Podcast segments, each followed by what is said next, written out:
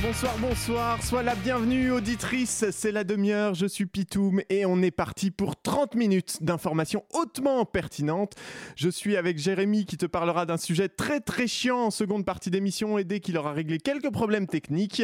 Mais tout de suite, on, commence d'abord par un très rapide récapitulatif des principales informations de la semaine en deux mots. Jérusalem, les musulmans tiennent les portiques de sécurité en Palestine. Pologne, le président dit Burkno émet son veto aux réformes controversées de la justice. Syrie, personne n'en parle, mais bon, bah, je suppose qu'on peut en déduire sans trop prendre de risques, c'est toujours un putain d'enfer sur Terre. Mais pourquoi se miner avec des nouvelles tristes d'ailleurs quand on peut le faire sans regarder plus loin que nos frontières?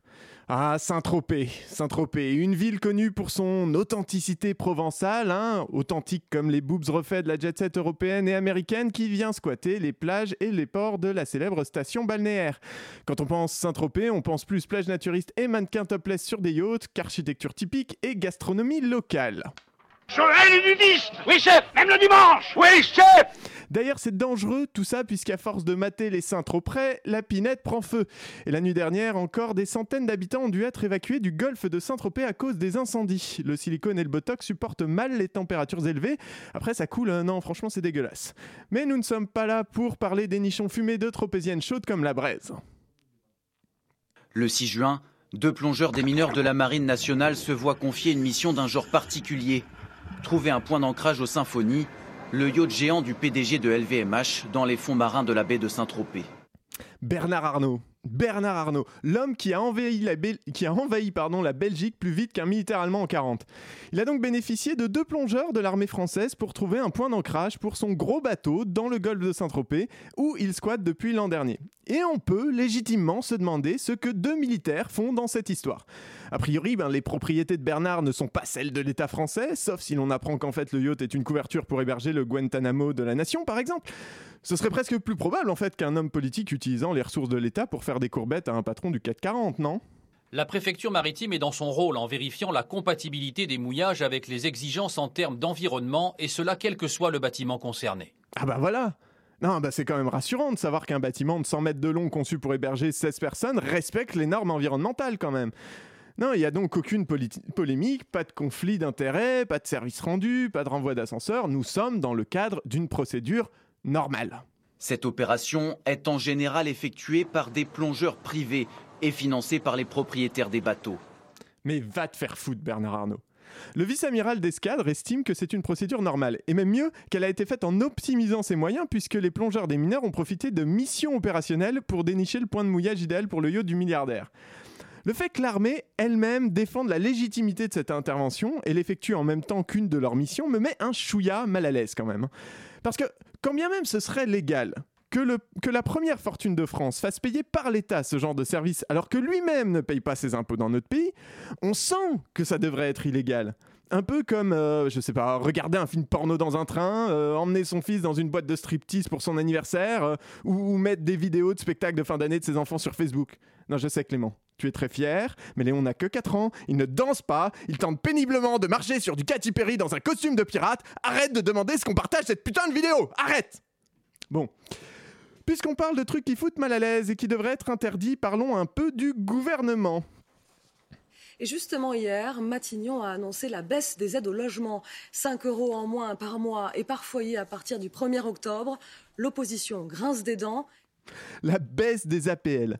Alors il y a tellement à dire dessus que je ne sais pas par où commencer. Pour résumer, le gouvernement d'Édouard Philippe a annoncé que dans le cadre des économies budgétaires, il aurait dès la rentrée 2017 une une baisse de l'aide personnalisée au logement de 5 euros par mois par bénéficiaire.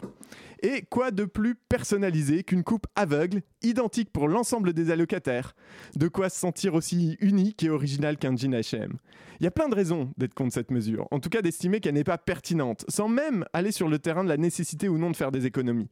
Et on se retrouve avec de nombreuses réactions plutôt hostiles, ce qui conduit le gouvernement à adopter la fameuse technique du Non, c'est pas moi, j'ai un alibi, j'étais au cinéma. Ah, la grande classe D'après le ministre, la mesure découlerait d'un décret du précédent gouvernement, qui ne comptait pas du tout un mec appelé Macron pa- parmi lui, enfin, en son sein, rappelons-le, que celui-ci n'aurait en fait jamais appliqué. Sauf que l'ancien secrétaire d'État chargé du budget n'est pas complètement de cet avis. Nous avions prévu de limiter euh, l'attribution des APL à celles et ceux qui n'avaient pas de patrimoine important. En même temps, je les comprends, les mecs. Hein.